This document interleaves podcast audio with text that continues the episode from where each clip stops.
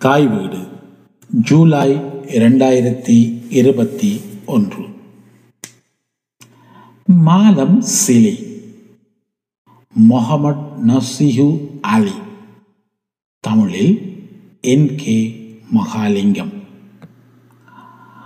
Mohammed Naseehu Ali ஆயிரத்தி தொள்ளாயிரத்தி எழுபத்தொன்றில் கானாவில் இரண்டாவது பெரிய நகரமான குமாசியின் சோஹோ என்ற வீதியில் பிறந்தார். ஹவுசா என குழுமை சேர்ந்தவர். குமாசி தங்கம் விளையும் பிரதேசத்தின் பெருநகரம். இவர் அங்கிருந்து அமெரிக்காவுக்கு ஆயிரத்தி தொள்ளாயிரத்தி எண்பத்தெட்டில் கல்வி கற்பதற்காக வந்தார். நியூயார்க்கில் நடைபெற்ற விமான தாக்குதலின் போது கீழ்த்தளத்தில் அகப்பட்டு உயிருக்காக ஓடினார். அவர் பெயர் அவருக்கு கேடாக வந்தது. முஸ்லிம்களுக்கு எதிரான தாக்குதலில் அவரும் பாதிக்கப்பட்டார். அவர் குடிவரவு பத்திரம் பெறுவதிலும் தனிப்பட்ட முறையிலும் பிரச்சினைகளை சந்தித்தார்.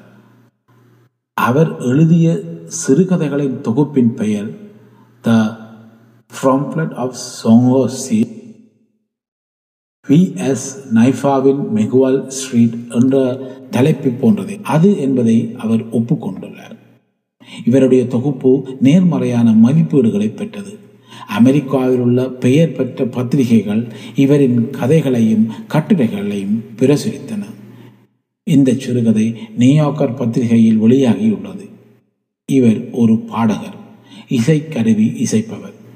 இவரது இரண்டாவது சிறுகதை தொகுப்பு அடுத்த ஆண்டு வெளிவருகிறதாக சொன்னார். கனடிய இலக்கிய தோட்டத்தின் அழைப்பு ஏற்று டொரண்டோவுக்கு வந்து பேசியும் உள்ளார். Mallam Sile. Mohammed Naseehu Ali. தமிழில் என் கே மகாலிங்கம்.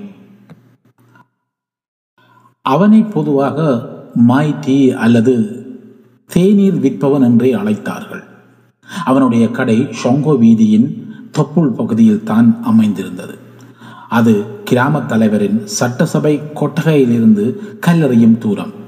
அந்த நகரத்தில் சரக்கு சாமான்கள் விற்கும் இடத்தின் பெயர் மன்சா.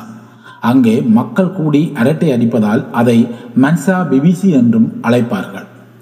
அந்த கடைக்கு பக்கத்தில் தான் மாலம் சிலியின் கடையும் இருந்தது. பொரித்த முட்டை வெள்ளை நிற வெண்ணெய் பான் ஆகியவற்றுடன் பலவிதமான குடிபானங்களையும் அவன் விற்றான். அதில் வழக்கமான கருப்பு தேநீர் ஜப்பான் பச்சை தேநீர் மைலோ பான்விட்டா கொக்கோ உடன் தயாரித்த கோப்பி எல்லாம் அடங்கும். சொங்கோ வீதியில் சூடான எல்லா பானங்களையுமே தேநீர் என்றுதான் அழைத்தார்கள். அதனால் வாடிக்கையாளர் மாலம் சீலி எனக்கு ஒரு கொக்கோ தேனி தருவாயா? அல்லது சிலி எனக்கு ஒரு கோப்பி தேனி தருவாயா? என்றுதான் கேட்பார்கள்.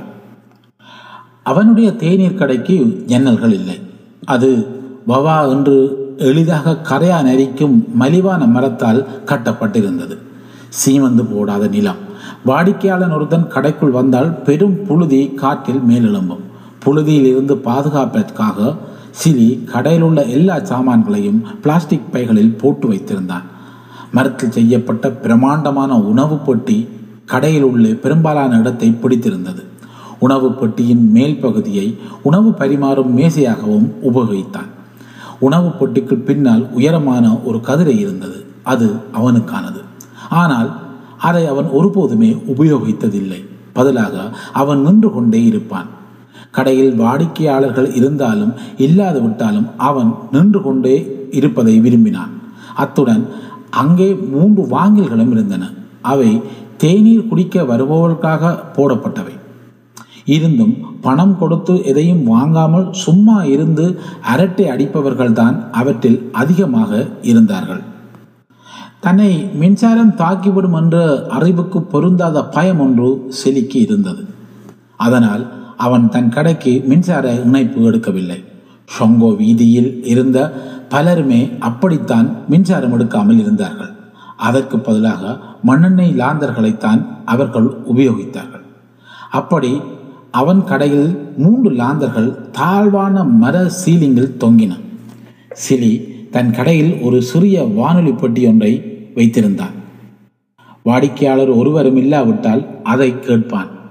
இபிசி டூவில் வரும் ஆங்கில நிகழ்ச்சிகளை தியானிப்பது போல நின்று கொண்டு கேட்டுக்கொண்டிருப்பான் அதில் சொன்னவை என்னவோ புரிந்தது போல மாலம் சிலிக்கு தன் தாய்மொழியிலான சீலாதான் நன்றாக தெரியும். ஹவுசா மொழியும் புரியும். ஹவுசா தான் அந்த வீதியில் உள்ள மக்களின் தாய்மொழி. தன் வியாபாரத்தை நடத்தக்கூடிய அளவு பிட்வின் மொழியில் பேசி சமாளிப்பான். பொதுவாக காலையில் அதிக வியாபாரம் இருக்காது. வீதியில் உள்ள பெரும்பான்மையான மக்கள் பாரம்பரியமான கொக்கோடா மைசா என்ற சோழக கஞ்சியைத்தான் காலை உணவாக உண்பார்கள். அல்லது சோழக கஞ்சியுடன் அரிசி அப்பத்தையும் சாப்பிடுவார்கள். மாலை வேளைகளில் வீதியில் உள்ள கடைகளில் இளம் ஆண்களும் பெண்களும் கூடி நகரத்தில் உள்ள லேட்டஸ்ட் நியூஸை பற்றி அரட்டை அடித்துக் கொண்டிருப்பார்கள். சிலர் தங்கள் காதலர்களை சந்திக்கவும் அங்கே வருவதுண்டு. மாலை எட்டு மணியிலிருந்து நள்ளிரவு வரைதான் வியாபாரம் அதிகம் நடக்கும். அந்த நேரத்தில் ஒருவர் கதைப்பது மற்றவருக்கு கேட்பது மிகவும் சிரமமாக இருக்கும். காரணம் பரபரப்பான கூச்சல்கள். ஆனால் மாலம் சிலி அவர்களுடன் கதைப்பதற்காக தன் வாயை திறந்தால் அவர்கள் வாயை மூடு சிலி. இதை பற்றி உனக்கு என்ன தெரியும்? என்று உன் சொண்டை மூடு சிலி. உனக்கு யார் அதை சொன்னது? என்றும் சொல்லி அவன் வாயை அடக்கி விடுவார்கள். அதனால் தேநீர் விற்பவன் தன் சொற்களை விளங்க பழகியிருந்தான். இறுதியில் வாடிக்கையாளர்களுடன் வியாபாரத்துக்காக மட்டுமே கதைத்தான். ஆனால் கடையில் நடைபெறும் எந்த பேச்சும் அல்லது குசுகுசுப்பும் அவனுடைய கூர்மையான காதிலிருந்து தப்பியதில்லை.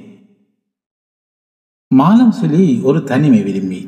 அவனுக்கு அந்த வீதியிலோ அந்த நகரத்திலோ எந்த உறவினரும் இருக்கவில்லை. அவன் நண்புக்கா என்ற இடத்தில் பிறந்தவன். அது வடக்கே இருக்கும் ஒரு சிறிய எல்லை நகரம். தன் வீட்டை விட்டு பதினாறு வயதில் வெளிக்கிட்டவன். வேலை தேடி மாடுகள் கொண்டு வரும் ஒரு ரக்கில் தொள்ளாயிரம் மைல்கள் தனியாகவே பயணம் செய்து தெற்கே உள்ள குமாசி என்ற நகரத்துக்கு வந்தான். கானாவில் தங்கச் சுரங்கங்கள் உள்ள அசாந்தி பிரதேசத்தின் தலைநகரம் குமாசி. நகரத்துக்கு வந்த ஒரு கிழமைக்குள்ளே சிலி ஒரு வீட்டில் வேலைக்காரனாக வேலை செய்ய வெளிக்கிட்டான் அப்போது அவனுடைய மாத வருமானம் மிக சாதாரணமானதாகவே இருந்தது. இருந்தும் அதில் ஒரு பகுதியை நோயிட்ட தன் பெற்றோருக்கு அனுப்பி கொண்டிருந்தான். அவர்கள் வறட்சியால் பாதிக்கப்பட்ட ஒரு கிராமத்தில் பரம ஏழைகள் போல வாழ்ந்தார்கள். சிலி செய்த உதவிகள் அவர்களை மரண தேவனின் கிடுக்கு பிடியிலிருந்து காப்பாற்றவில்லை. அவர்கள் ஒரு நாள் இரவு படுக்கையிலேயே இறந்து போனார்கள். சாகும்போது இருவரும் ஒன்றாக இறப்பதற்காக ஒருவரை ஒருவர் இறுக்கி கட்டி பிடித்து கொண்டிருந்தார்கள். இளம் சிலி பெற்றோரின் இறப்பை கலவையான உணர்ச்சிகளுடன் ஏற்றுக்கொண்டான். அவர்களை இழந்ததற்காக துக்கப்பட்டான். ஆனால் அவர்களுக்கு நன்றாக தேவையான ஓய்வை அது தரும் என்று நம்பினான் காரணம் அவர்கள் பல மாதங்கள் நோயுடன் படுத்த படுக்கையாக கிடந்தவர்கள். சிலி அவர்களுடைய இறுதிச் சடங்குக்கு வடக்கே போகவில்லை. இருந்தாலும் அவர்களை ஒழுங்காக அடக்கம் செய்வதற்காக பணம் அனுப்பினான் பெற்றோர்கள் இறந்த பிறகு சடுதியாக தன் கையில் பணம் கூடுதலாக இருந்ததை கண்டான் வீட்டில் வேலை செய்யும் வேலைக்கார வேலையை விட்டு இன்னும் ஒரு வேலையை எடுத்தான். அது குமாசி மத்திய சந்தையில் குளிரூட்டப்பட்ட கிங்கு விற்கும் வேலை. சிலி தான் உழைத்த ஒவ்வொரு பேசாவையும் மிச்சம் பிடித்தான். இரண்டு ஆண்டுகளுக்கு பின் தன் சேமிப்பை கொண்டு ஒரு தேநீர் கடை திறந்தான். அதுதான் சொங்கோ வீதியில் இருந்த அப்படியான முதலாவது நிறுவனம். அதுவே பல ஆண்டுகளாக இருக்க போகும் ஒரு நிறுவனமும். மாலம் சிலி மிகவும் குள்ளமானவன். அதனால் பலரும் அவனை பிக்மி என்று நினைத்தனர். அவன் சரியாக ஐந்தடி ஓர் அங்குல உயரம். அகன்ற தட்டையான மூக்கோ சரியான வளர்ச்சியடைந்திருந்தாத தாடையோ பிக் பிக்களின் உருண்ட தலையோ அவனுக்கு இருக்கவில்லை. இருந்தாலும் அவன் பிக்மிகளைப் போல தடித்தும் உடல் முழுவதும் மயிருடனும் இருந்தான். குழந்தையாக இருந்தபோது அவனுக்கு கண் பார்வை குறைபாடு ஏற்பட்டது. வயது வந்த பின்னரும் அது அவனை தொடர்ந்து தொந்தரவு செய்து கொண்டே இருந்தது. இருந்தும் அவன் மருத்துவமனைக்கு போய் பாரம்பரிய மருந்தையோ மேற்கத்திய மருந்தையோ செய்ய மறுத்துவிட்டான். கடவுள்தான் நோய்களை தருவார். அவர் மட்டும்தான் அதை உண்மையாக குணப்படுத்துவார். அதுவே சிறியின் எளிமையான ஆனால் மறை பொருளான விளக்கமாக இருந்தது. சிலியின் சிறிய முகத்தை கருத்த நீண்ட தாடி மூடியிருந்தது. கருத்த நெத்தியிலுள்ள உள்ள சுருக்கங்களும் மென்மையான மாறு கண்ணில் உள்ள ஈரத்தன்மையும் அவனுக்கு ஒரு முனிவருக்குரிய தோற்றத்தை கொடுத்தது. அத்துடன் வாழ்க்கையில் பல இடுக்கண்களை கண்டவனாகவும் அவற்றில் வெற்றி பெற்றவனாகவும் தெரிந்தான். சுருக்கங்கள் நிறைந்த ஒரு கன்னத்திலிருந்து மறு கன்னம் வரையும் செல்லும் அவனின் புன்முறுவல் கோலா பாக்கும் போட்டு காவி படிந்த பற்களை வெளிக்காட்டிக் கொண்டிருந்தன. அது அவனுடைய பலத்தையும் ஞானத்தையும் தன்னம்பிக்கையும் வெளிப்படுத்தியது. சிலி ஒவ்வொரு நாளும் ஒரே மாதிரியான ஆடையை தான் அணிந்திருப்பான். வெள்ளை நிற பொலியஸ்டர் டிஜெஸ்லாவும் அதற்கு பொருத்தமான வாண்டோவும் அணிந்திருப்பான். வாண்டோ தொழுதொழுத்த ஒரு காச்சட்டை. இடுப்பில் அதை ஒரு கைத்தால் கட்டியிருப்பான். அவனிடம் இதே மாதிரியான எட்டு ஆடைகள் இருந்தன. ஒரு கிழமையில் ஒவ்வொரு நாளும் வித்தியாசம் வித்தியாசமான ஆடையை அணிவான். அவனுடைய தலை எப்பொழுதும் மலிக்கப்பட்டே இருக்கும். தலையில் சித்திர வேலைப்பாடுள்ள மிக்கா தொப்பி அணியாமல் ஒரு நாளும் அவன் இருந்ததில்லை. பெரும் பக்தி உள்ள முஸ்லிம்கள் அல்லாவுக்கு கீழ்ப்படிவின் அடையாளமாக அதை அணிந்திருப்பார்கள். வீதியில் வசிப்பவர்களைப் போல சிலி ஒரு சோடி செருப்புகளைத்தான் அணிந்திருப்பான். அது தேய்ந்து மிகவும் பழுதடைந்து பாவிக்க முடியாமல் போன பின்புதான் இன்னொரு சோடி செருப்பை வாங்குவான். அசாதாரணமான பிறப்பு குறைபாடு ஒன்று அவனுடைய இரண்டு பாதங்களிலும் இருந்தது.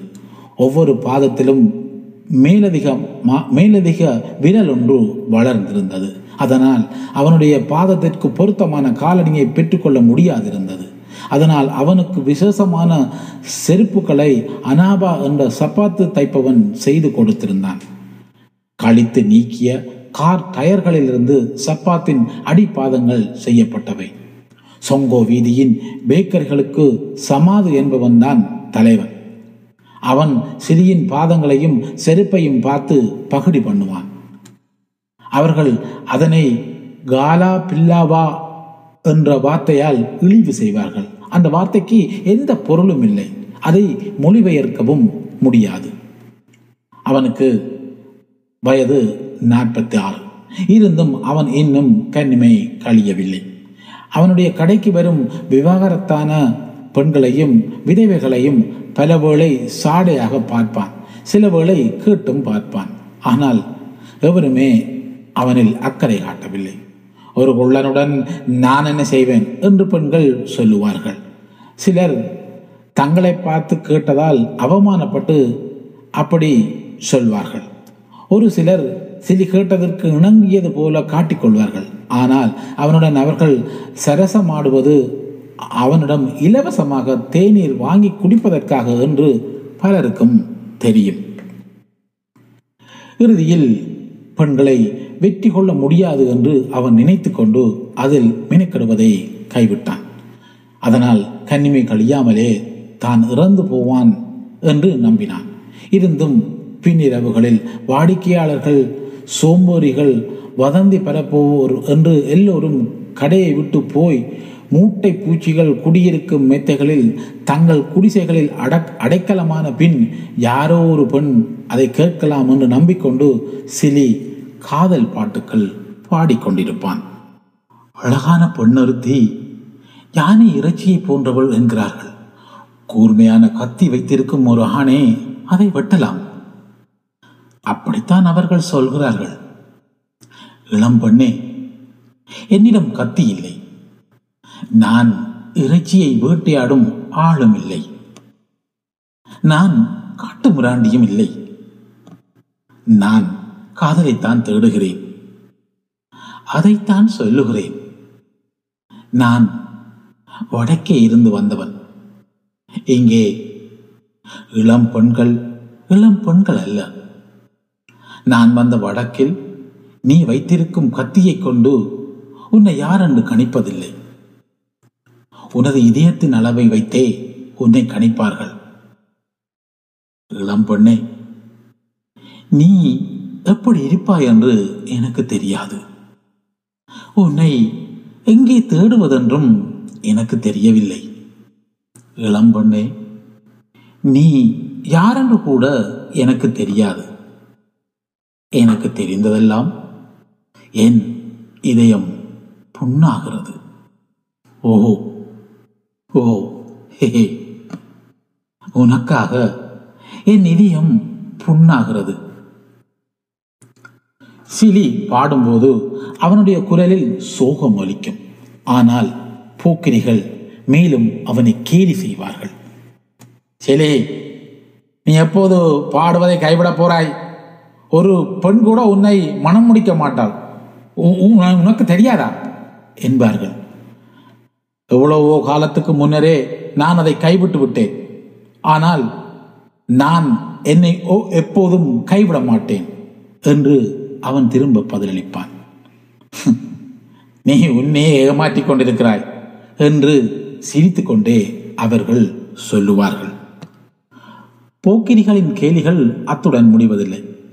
மாலம் சிலியின் பார்வை குறைபாட்டினால் போக்கரிகள் போலியான அல்லது தடை செய்ய செய்யப்பட்ட செடி காசு தாள்களை கொடுத்து இரவில் தேநீர் வாங்குவார்கள். சிலி பயனற்ற அந்த தாள்களை கடையின் சுவரில் ஊசியால் குத்தி வைப்பான். அவை நல்லதிஷ்டம் வசியம் என்பது போல. அவற்றை கொடுத்து ஏமாற்றியவர்கள் தங்கள் பசி கொடுமையால் தான் அப்படி குறும்பு செய்தார்களே ஒழிய தன்னை ஏமாற்ற வேண்டும் என்பதற்காக அதை செய்யவில்லை என்று அவன் நம்பினான். பசித்தவனுக்கு உணவு கொடுக்காமல் இருப்பது மனிதாபிமானமற்ற செயல் என்று மாலம் சிறி நம்பினான். அதனால் அவர்கள் செய்த மோசடிகளை அவன் அனுமதித்தான்.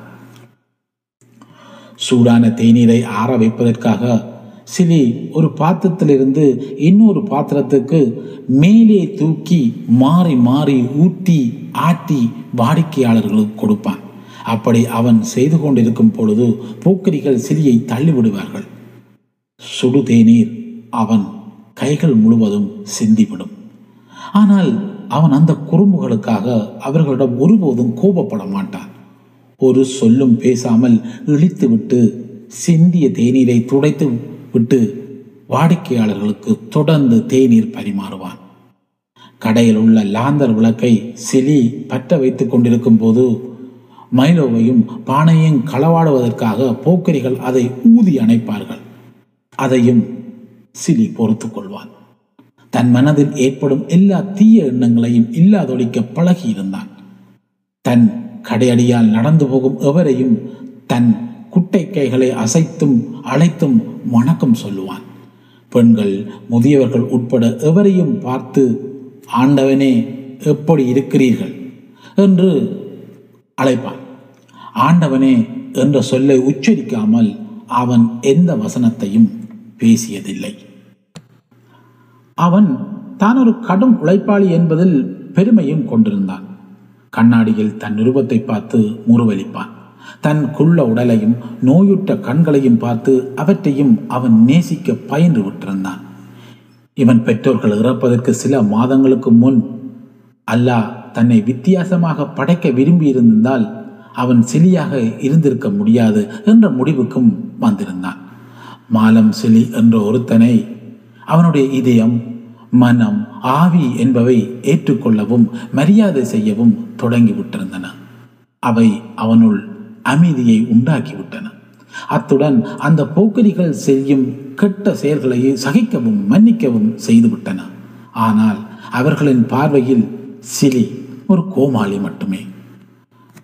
வறண்ட பருவத்திலுள் சூரிய வெளிச்சமுள்ள ஒரு நாள் மாலம் சிலி. அவனுடைய கடையின் கூரையில் சுத்தியல்கள் வாள்கள் குரடுகள் போன்ற எல்லா விதமா கட்டடக் கருவிகளுடன் காணப்பட்டான். முழு நாளும் அவ்விடத்தில் வழி தவறி வந்த ஒரு குரங்கு போல உலாவிக் கொண்டிருந்தான். பொழுதுபட கூரையில் இருந்த எல்லா அலுமினியம் தகடுகளையும் கலட்டி விட்டிருந்தான். அந்த தகடுகள் அவனையும் கடையையும் இது நாள் வரை பாதுகாத்தவை. அடுத்த நாள் காலையில் திரும்பவும் தன் வேலையை தொடர்ந்தான். பின்மதியம் ஒன்றரை மணி போல நிகழும் இரண்டில் ஒரு அஷாஃபார் பிரார்த்தனைக்கு முன்பே சிலிக்கி என்றிருந்த வீடும் தேநீர் கடையும் இல்லாமல் போய்விட்டது. அது முழு இடத்தையும் தூசி பறக்கும் நிலம் வரை உடைத்து தகர்த்து விட்டான்.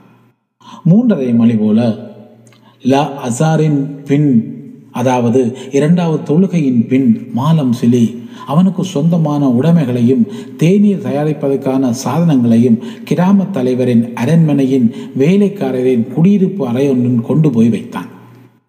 அந்த அறையை கிராம தலைவரின் வசீத் ஒழுங்குபடுத்தி இருந்தார். அவர் இவனில் அனுதாபம் கொண்டவர். அடுத்த இரண்டு நாளும் நாட்களும் மாலம் சிலி ஓடும் என்ற வலிமையான மரப்பலகைகளுக்கும் ஒட்டுப்பலகைகளுக்கும் ஆணை கொடுத்திருந்தான். பழைய கடையை கட்டியிருந்த வாவா மரப்பலகைகளும் பார்க்க ஓடும் மரம் உயர் ரகமானது. அத்துடன் சில சீமந்து பைகளுக்கும் ஒரு ட்ரக் மணலுக்கும் கல்லுக்கும் ஆணை கொடுத்திருந்தான். அவை வந்தவுடன் புதிய கடையொன்றை கட்டுவதற்கு துவங்கினான். அது பழைய கடையிலும் பார்க்க மிக பெரியது. வீதியில் உள்ள மக்கள் சிலியின் புதிய கட்டடத்தை பார்த்து ஆச்சரியப்பட்டார்கள். அப்படி ஒரு கட்டடத்தை கட்ட எங்கே இருந்து அத்தனை பணம் அவனுக்கு கிடைத்தது என்று அதிசயப்பட்டார்கள். வீதியில் உள்ள அல்ஹாஜி சைபாவின் பலசரக்கு கடைக்கு போட்டியாக அவனும் சிறிய சந்தை ஒன்றை கட்டுகிறான் என்று பேசிக்கொண்டார்கள். அந்த வதந்தையை அவன் மறுத்தான். இருந்தும் அது விரைவாக வீதியெங்கும் பரவிவிட்டது. கடைசியில் அது சிலிக்கும் அல்ஹாஜி சைபாவுக்கும் இடையே பகையையும் உண்டாக்கிவிட்டது. அந்த புதிய கடையின் அடித்தளத்தை கட்டி முடிக்க மாலம் செலுக்கி மூன்று நாட்கள் பிடித்தன. பக்கச்சுவரையும் அலுமினிய கூரை தகடுகளையும் போடுவதற்கு மேலும் மூன்று கிழமைகள் பிடித்தன. சிலி வேலை செய்வதில் மும்முரமாக இருந்தபோது வழியால் போகிறவர்களை அவனை அழைத்து எப்படி பலசரக்கு கடை முன்னேறுகிறது? என்றும் மாய்த்தி எப்படி அரண்மனை முன்னேறுகிறது? என்று கேட்பார்கள். சிலி சாதாரணமாக. எல்லாம் நல்லாத்தான் முன்னேறுகிறது இன்ஷா அல்லாஹ் விரைவில் முடிந்துவிடும் என்று சொல்லிவிட்டு வழக்கமாக இழிப்பது போல இழிப்பான். மயிருள்ள குட்டியான கைகளை ஆட்டுவான். பின் தன் வேலையை தொடருவான். அதற்கிடையில் நாட்களும் கிழமைகளும் சென்றன. வீதியில் உள்ள பொதுமக்கள் பொறுமை இழந்து போனார்கள். அத்துடன் சற்று கோபமும் கொண்டார்கள். அடுத்த தேநீர் கடை முன்னூறு மீட்டர் தூரத்தில் ஷெட்ரி திரிவில் தான் இருந்தது. அது மட்டுமல்ல அந்த உரிமையாளரான அபோங்காவை பொதுவாக மக்கள் வெறுத்தார்கள். அதுவும் நல்லதொரு காரணத்துக்காகத்தான். அபோங்கோ வடக்கிலிருந்து வந்து வந்தான். ஆனால் அவனுடைய விசுவாசமான வாடிக்கையாளருடன் கூட அவன் நட்பாக இருந்ததில்லை. அதோடு கடன் இல்லை என்ற இறுக்கமான கொள்கையையும் வைத்திருந்தான். ஒரு பொருளை கையில் கொடுப்பதற்கு முன்னரே காசை கொடு என்று வாடிக்கையாளரிடம் சொல்லிவிடுவான். அந்த கொள்கையில் எவருக்கு எவருமே விதிவிலக்கில்லை ஒருத்தன் பசியால் செத்து கொண்டிருந்தால் கூட சிலி போல இல்லாமல் அவங்கோ கடையில் சும்மா சுட்டி திரிபவர்களையோ உரத்து சத்தமாக உரையாடுபவர்களையோ அவன் சகித்து கொள்ள மாட்டான். வாடிக்கையாளர் ஒருவன் தொடர்ந்து கதைத்து கொண்டிருந்தால் அவனுடைய கிண்ணத்தை பிடுங்கி அதற்குள் இருந்த தேநீரை பிளாஸ்டிக் பேசினுக்குள் ஊற்றிவிட்டு தேநீருக்குரிய காசை திருப்பி கொடுத்து விட்டு விடுவான். போகாவிட்டால் குதிரை சவுக்கை எடுத்து ஆட்டி சவித்து அந்த வாடிக்கையாளரிடம் கடையிலிருந்து துரத்தி விடுவான். உன் அப்பாவோ அம்மாவோ நல்ல பழக்கங்கள் பழக்காவிட்டால் நான் பழக்குவேன். உன்னுடைய ஓட்ட வாயை தைத்து விடுவேன். வேசை மகளின் வேச மகனே என்பான். கடையின் கட்டட வேலைகள் முடிந்தவுடனே சிலி தன் பிறந்த நகரத்துக்கு சென்றான். அப்போது இன்னொரு வதந்தி பரவியது. தேநீர் கடைக்காரன் தன் கெட்ட கண்களுக்கு மாந்திரிக வைத்தியம் செய்ய வடக்கே போயிருக்கிறான் என்றார்கள். இறுதியில் ஒரு வெள்ளிக்கிழமை மாலை திரும்பினான். முப்பது வயதுகளில் உள்ளவன் போல காணப்பட்ட அவனை பார்க்கலும் மூன்று சுற்று பெருத்த உடலமைப்பும் கடுமையான பார்வையும் உடைய ஒரு பெண்ணையும் அவன் கூட்டி வந்திருந்தான். இப்போது கடை வேலைகள் துவங்கி ஆறு கிழமைகள் ஆகியிருந்தன. அபீபா என்பது அவளுடைய பெயர். அவள்தான் மாலம் சிலியின் மனைவி. உயரமான உருவம். உடல் பெருத்தவள். இறந்த உரு உறவினர் ஒருவருக்காக துக்கம் அனுட்டிப்பவள் போன்ற இருண்ட முகம். அவளுடைய கணவன் போல அபிபாவும் கடைக்கு வந்து போக போகிறவர்களுடன் அதிகம் கதைப்பவள் அல்ல. அவளும் அவனைப் போல ஆட்களை பார்த்து இழுத்து கொண்டு தன் மிகப்பெரிய கைகளை அசைத்து வாழ்த்து தெரிவிப்பாள். ஆனால் தேநீர் கடைக்காரனைப் போல அல்லாது அவளின் உற்சாகமான புன்னகைக்கு பின்னால் ஏதோ ஒருவித கடுமை இருப்பது தெரிந்தது. பெண் சிங்கத்துக்குரியது போன்ற நயமும் நம்பிக்கையும் இருப்பது போல நடந்து கொள்வாள். அத்துடன் தன் தலையையும் முகத்தின் ஒரு பகுதியையும் மறைத்து இஸ்லாமிய முக்காடு அணிந்திருப்பாள். அப்படி அணிவதை சொங்கோ வீதியில் இருந்த திருமணம் முடித்த அதிகமான பெண்கள் அப்போது கைவிட்டிருந்தார்கள். போக்கிரிகள் சிலியை சந்தையில் தற்செயலாக சந்தித்தால் எங்கே இருந்து இந்த யானையை கட்டி வந்த? அவளுடன் கோபித்துக் கொள்ளாதே. அப்படி செய்தால் உன்னில் ஏறி இருந்து நீ நிலத்துக்குள் புதைந்து போகும் வரை உன்னை விடமாட்டாள் என்றார்கள். அதற்கு அவன் ஒரு சொல் கூட திரும்பி சொல்ல மாட்டான். அவன் தன் கிராமத்தில் இருந்து வந்து சரியாக ஒரு கிழமைக்கு பிறகு அவனும் அவன் மனைவியும் சேர்ந்து புதிய கடையின் கதவுகளை வாடிக்கையாளர்களுக்கு திறந்து வைத்தார்கள். அதில் உள்ள வலுவழுப்பான கொங்கிரீட் திரையை பற்றியும் மூளை முழுக்கெல்லாம் பிரகாசிக்கும் எரிவாயு விளக்குகளை பற்றியுமே பலரும் கதைத்தார்கள். மேசைக்கு பின்னால் உள்ள ஒரு சிறிய மரப்பட்டியில் சிலியின் மனைவியும் புலாண்ட் மாயு என்ற ஆவி கலைக்கும் லெவண்டரையும் எரித்தார்கள். இனிமையானதொரு சுகந்த மனத்தை தரும் சாம்பிராணி புகை அது. அது இரண்டு வேலைகளை செய்தது. ஒன்று கடையில் இருந்த கெட்ட ஆவிகளை விரட்டியது. இரண்டு சுகந்தமான நறுமணத்தையும் பரப்பியது. முதல் நாள் இரவு தேநீர் கடையில் வாடிக்கையாளர்கள் நிரம்பியிருந்தார்கள். சிலி புதிதாக பன்னிரண்டு கதிரைகளை வாங்கி போட்டிருந்தான். அவை மடித்து வைக்கக்கூடியவை. அப்படி இருந்தும் சிலருக்கு இருக்க இடம் இருக்கவில்லை. புரவலர்கள் உணவு பட்டியலில் இருந்த பல வகை வகையான உணவுகளான இறைச்சி பண்டங்களும் பானுக்கும் பல வகை தின்பண்டங்களுக்கும் இறக்குமதி செய்யப்பட்ட தானிய கஞ்சியையும் புகழ்ந்து பாடினார்கள். செலிக்கும் அவன் மனைவிக்கும் நன்றி சொன்னார்கள். ஆனால் அந்த வீதியில் உள்ளவர்களை பற்றி உள்ளங்கையை தெரிந்தது போன்ற தெரிந்த ஞானமான சிலி அதற்கு செம்முறைத்தனமான இழிப்பையும் வழக்கமான தலையையும் மட்டும் ஆட்டினான். அவர்கள் அவனை போற்றி பாடினார்கள். அவனை பார்த்து புன்னகைத்தார்கள். இருந்தும் சில வாடிக்கையாளர்கள் அவனை எப்படி ஏமாற்றலாம் என்றும் எண்ணினார்கள் என்பதும் அவனுக்கு தெரியும். சிலி தேநீரும் உணவும் தயாரிக்கும் போது அபிவா அவற்றை பரிமாறி பணத்தை பெற்றுக் கொள்வாள் கடையை திறப்பதற்கு முன்னர் அபங்காவின் கடன் இல்லை என்ற கொள்கையை தன் கணவன் பின்பற்ற வேண்டும் என்று அபிபா சொன்னாள். அப்படி செய்வது மனிதாபிமானம் அற்ற செயல் என்றும் அந்த எண்ணத்தை உடனடியாக கைவிடும்படியும் கோபத்துடன் அவளிடம் சொன்னான். தேநீர் விற்பவனும் அவன் மனைவியும் அதை பற்றி சமரசத்துக்கு வர மூன்று நாட்களாக தொடர்ந்து விவாதித்தார்கள். கடனை கொடுக்கும் தவணையை நீட்டலாம். சில விசேஷமானவர்களுக்கு மட்டும் கடன் கொடுக்கலாம். ஆனால் அவர்கள் குரானில் தொட்டு சத்தியம் செய்ய வேண்டும். அப்படியும் கடனை கட்டாவிட்டால் கடனாளிக்கு எதிர்காலத்தில் கடன் கொடுப்பதில்லை என முடிவெடுத்தார்கள். அப்படி இருந்தும் சில கடனாளிகள் பழைய மாதிரியே நடந்தார்கள். கடனை திருப்பி கட்டாமல் அதன் பின் கடன் கட்டாத ஒருவனுக்கும் அபிவாவுக்கும் நடந்த சம்பவம் ஒன்று எல்லாவற்றையும் புரட்டி போட்டது. இதுதான் நடந்தது. சமாது என்பவனுக்கு பதினாறு வயது. அவன் இந்நேரமும் வம்பு சண்டைக்கு தயாரானவன். ஹொங்கோ வீதியில் மூலை முடுக்கெல்லாம் அவன் ஒரு முரடன் என்ற பெயர் பரவி இருந்தது. நடுத்தர உயரமும் முருகிய தசைனார் பிடிப்பும் கொண்டவன்.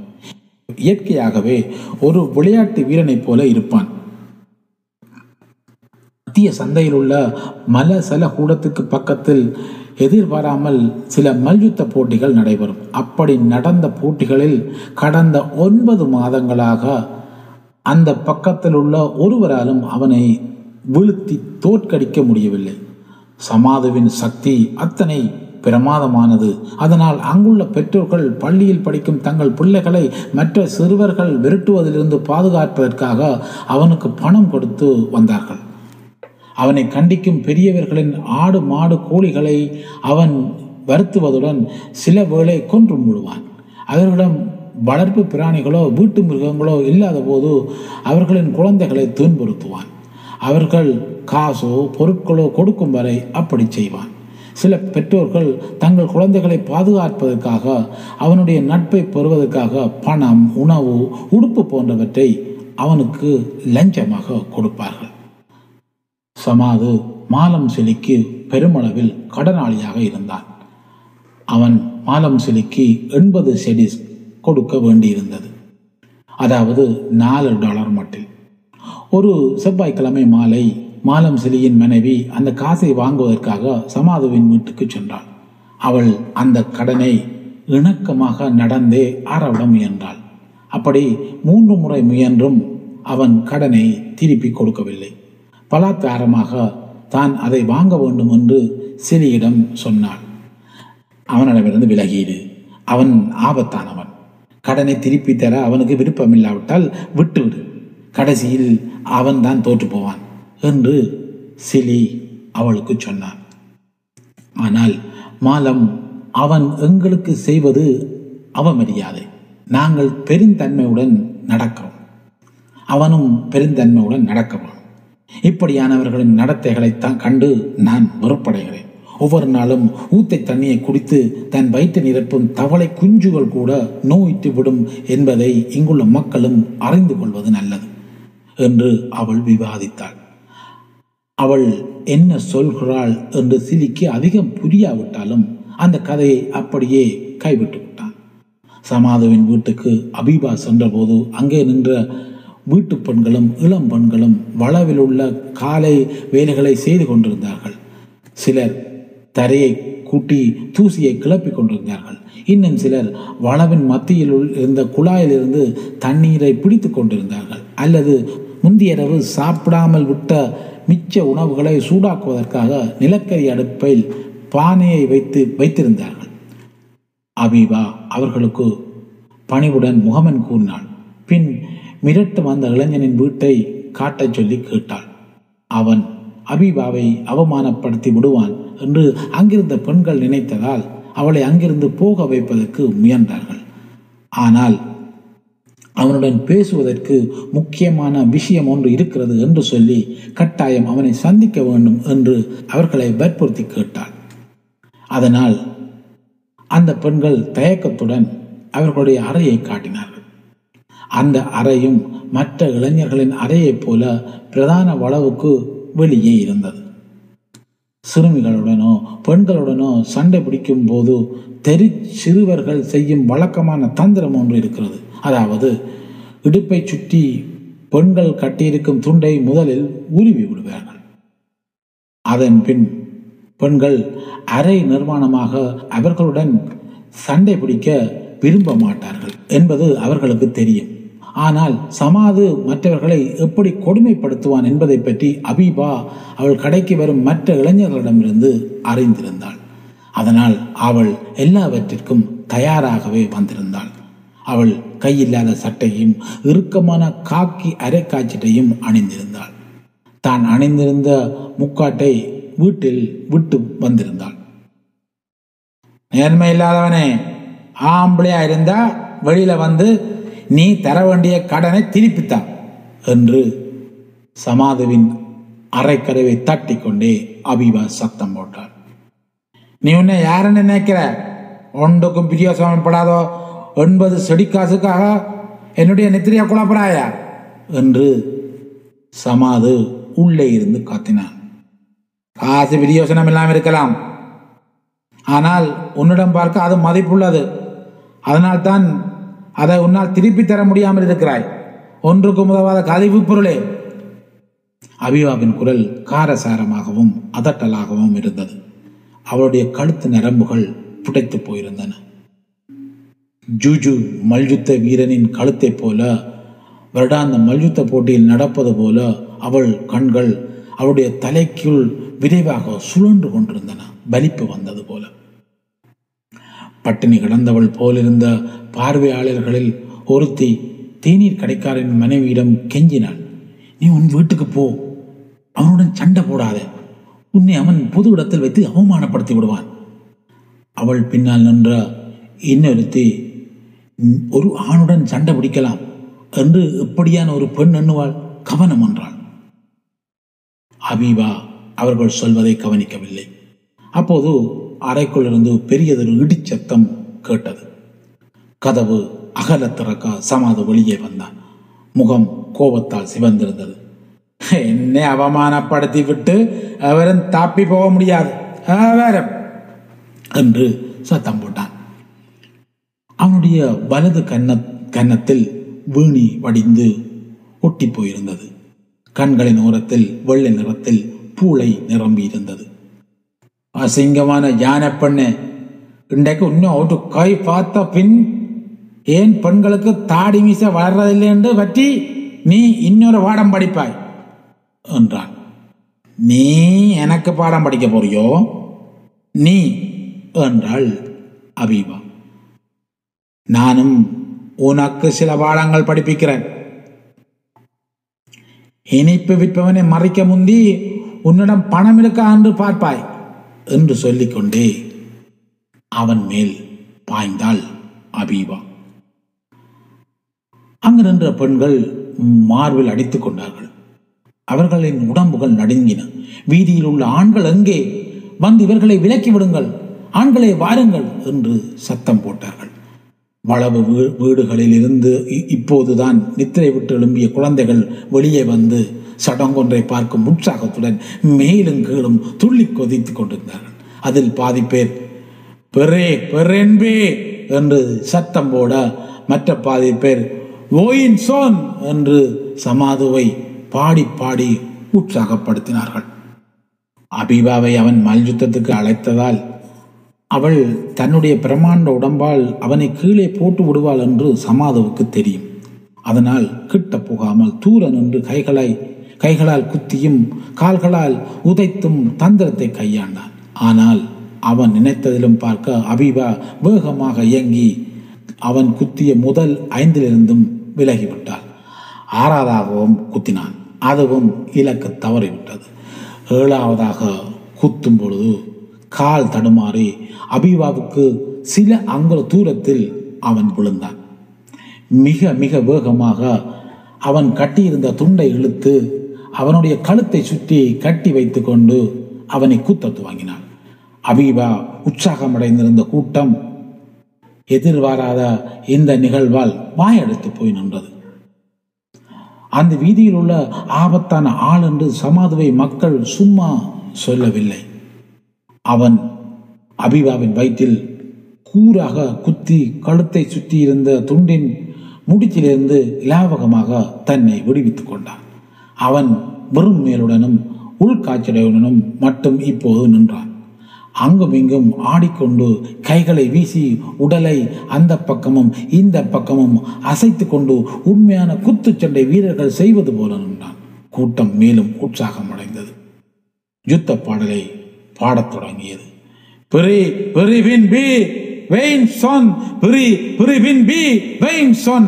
நடனமாடியும் துள்ளி கொண்டும் அபிவாவிலிருந்து கவனமாக விலகியும் சுற்றி வந்தபோது கூட்டத்தில் நின்ற சிலர் ஹாலி ஹாலி ஹாலி என்று கத்தினார்கள்.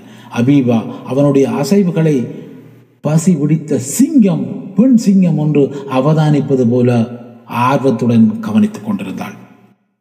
கூட்டத்தில் நின்ற பெண்கள் மார்புகளை பிடிப்பதை விட்டுவிட்டு தங்கள் பிரமாண்டமான தொடைகளில் அடித்துக் கொண்டிருந்தார்கள். பாடல்களின் தாளத்துக்கேற்ப தங்கள் உடல்களை அசைத்துக் கொண்டு பதட்டத்துடன் துள்ளிக் கொண்டிருந்தார்கள். சிறுவர்கள் அபிவாவை பார்த்து ஊழையிட்டார்கள் அவளை காட்டு மிருகங்களின் பெயரை சொல்லி திட்டினார்கள். அந்த ஜானியை அழித்து விடு என்று சத்தமிட்டார்கள். அவர்கள் சமாதுவை மேலும் மேலும் உற்சாகப்படுத்த. அவன் போடும் ஆட்டங்கள் இன்னும் இன்னும் ரசிக்கக்கூடியதாக இருந்தது. இறுதியில் அவன் வீசிய குத்தொன்று அவளுடைய இடது தோளில் விழுந்தது. ஆனால் அதை பற்றி துப்புரவாக அலட்டி கொள்ளாதவள் போல பார்வையாளர்கள் ஏற்படுத்திய சிறிய வட்டத்துக்குள் அவனை தொடர்ந்து கலைத்துக் கொண்டிருந்தாள்.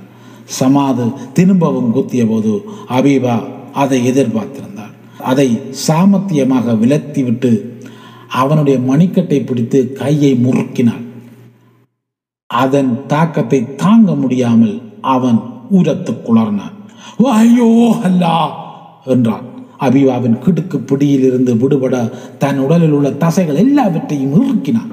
கழுத்தை நீட்டி பார்த்தான். ஆனால் அவள் பலத்தின் முன்னால் அவனால் ஒன்றும் செய்ய முடியவில்லை. கூட்டம் மூளையிட்டது ஊஹூ அசிங்கமான காண்டாமிருகம். வேகமாக அபிவா அவனை தலைக்கு மேலே தூக்கி ஒரு சாக்கு அரிசியை தூக்குவது போல போட்டாள். பிறகு அவன் மேல் ஏறி இருந்து அடி அடி என்று அடித்தாள். பெண்கள் பெருத்தனமாக கூச்சலிட்டார்கள். இந்த வீட்டில் உள்ள ஆண்கள் எங்கே? ஆண்களே வெளியே வாருங்கள். ஓ இங்கே ஒரு சண்டை நடந்து கொண்டிருக்கிறது. ஒரு சில ஆண்கள் அவ்விடத்துக்கு ஓடி வந்தார்கள். மேலும் சில நிமிடங்களில் மேலும் சிலர் வந்தார்கள். அதற்கிடையில் ஒவ்வொரு முறையும் அபிவா அவனை கூத்தும் போது எங்கள் காசு எங்கே? எங்கள் காசு எங்கே? என்று கேட்டாள். என்னிடம் காசில்லை இருந்தாலும் தரமாட்டேன் என்றான் சமாது.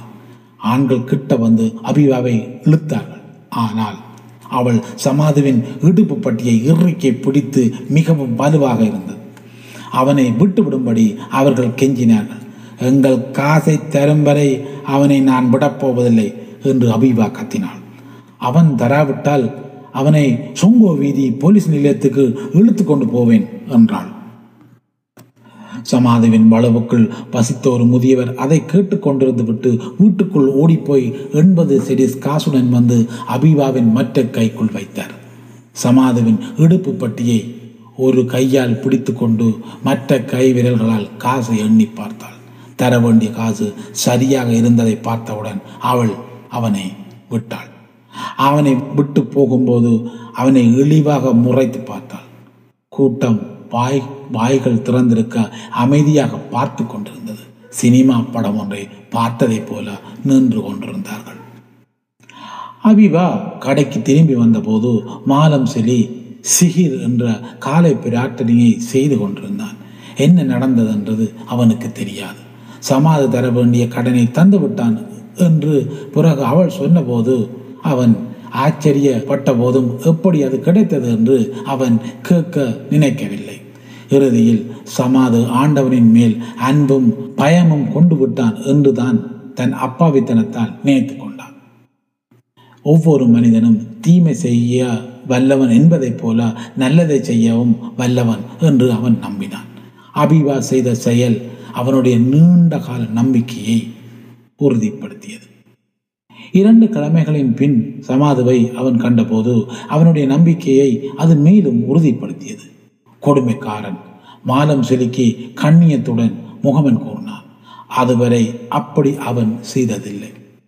அதை தன் மனைவிக்கு மாலம் சிலி சொன்னபோது அவள் நடந்த உண்மையை சொல்லாமல் தன்னை கட்டுப்படுத்தி கொண்டாள் பிரச்சனைகளை தீர்ப்பதற்கு கையாளும் முறைகள் மாலம் செலுக்கி மகிழ்ச்சியை ஏற்படுத்தப் போவதில்லை என்பது அவளுக்கு நன்றாக தெரியும். சரியாக ஒரு கிழமைக்கு முன் நெருப்பை அணைப்பதற்கு நெருப்பை உபயோகிப்பதன் அர்த்தமற்ற தன்மையை பற்றி அவளுடன் பேசிக் கொண்டிருந்தான். எப்படி அது அசல் சுடரை அணைக்காமல் இன்னும் மோசமாக்குகிறது என்று சொன்னான். இப்போது முழு நகரமும் சமாதவுடன் நடந்த சண்டையை பற்றி தெரிந்திருந்தது. இருந்த போதிலும் ஓரொருவரும் தன் கணவனுக்கு அதை பற்றி சொல்லக்கூடாது என்று அபீபா பிரார்த்தித்துக் கொண்டிருந்தாள். சொங்கோ வீதியின் கொடுமைக்காரனை வென்றவளை களவாக பார்ப்பதற்காக அக்கம் பக்கம் இருந்த கொடுமைக்காரர்கள் தேநீர் கடைக்கு வந்தார்கள். சண்டை நடந்து இரண்டு மாதங்களின் பின்னர் ரம்லான் நோன்பு மாதத்தில் ஒரு நாள் இரவு மாலம் சிலியின் தலைக்குள் எல்லோரும் ஏன் என் மனைவியை ஆணை வென்றவள்? என்று அழைக்கிறார்கள்.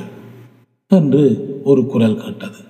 கடன் வாங்கியவர்கள் எப்படி திடீரென்று சரியான நேரத்துக்குள் கடனை திருப்பி தருகிறார்கள்? ஏன் என்னை மரியாதையாக நடத்துகிறார்கள்? வீதியில் உள்ள மிக மோசமாக அடம் பிடிக்கும் போக்குரிகள் கூட தன்னை மரியாதையாக நடத்துகிறார்கள் என்று அவன் தலைக்குள் கேட்டன. அப்போது அவன் தன் மனைவியுடன் படுக்கையில் படுத்திருந்தான். ஆனால் அவனுடைய வழக்கத்தின்படி அதற்கான பதில்களை கண்டுபிடிக்க அவன் முயலவில்லை. அதற்கு பதிலாக மூச்சை ஆழ இழுத்து பிரார்த்திக்க துவங்கினான். அவன் புன்னகைத்து கொண்டே அலாஹு ரஹீம் இரக்கமுள்ள ஆண்டவரே வீதியில் உள்ளவர்கள் தனக்கு எதிராக நீண்ட காலம் செய்து வந்த இன்னல்களை இல்லாமல் ஆக்கினாய் என பிரார்த்தித்தான். தன்னை ஆண்டவன் படைத்தது போலவே கடைசியில் தன்னை ஏற்றுக்கொள்வதற்கும் அயலவர்களுக்கு விருப்பத்தையும் தைரியத்தை கொடுத்ததற்கும் அல்லாவுக்கு மாலம் சிலி நன்றி சொன்னான். ஹீரட்டில் சிரித்தான். பெண் நித்திரை கொள்ளும் மனைவிக்கு பக்கமாக சென்று அவளுடைய பாரிய பாதுகாப்பான உடம்புக்குள் தனது சிறிய உடலை புதைத்து கொண்டு ஆழமான கனவுகளற்ற துயிலில் ஆழ்ந்தான்.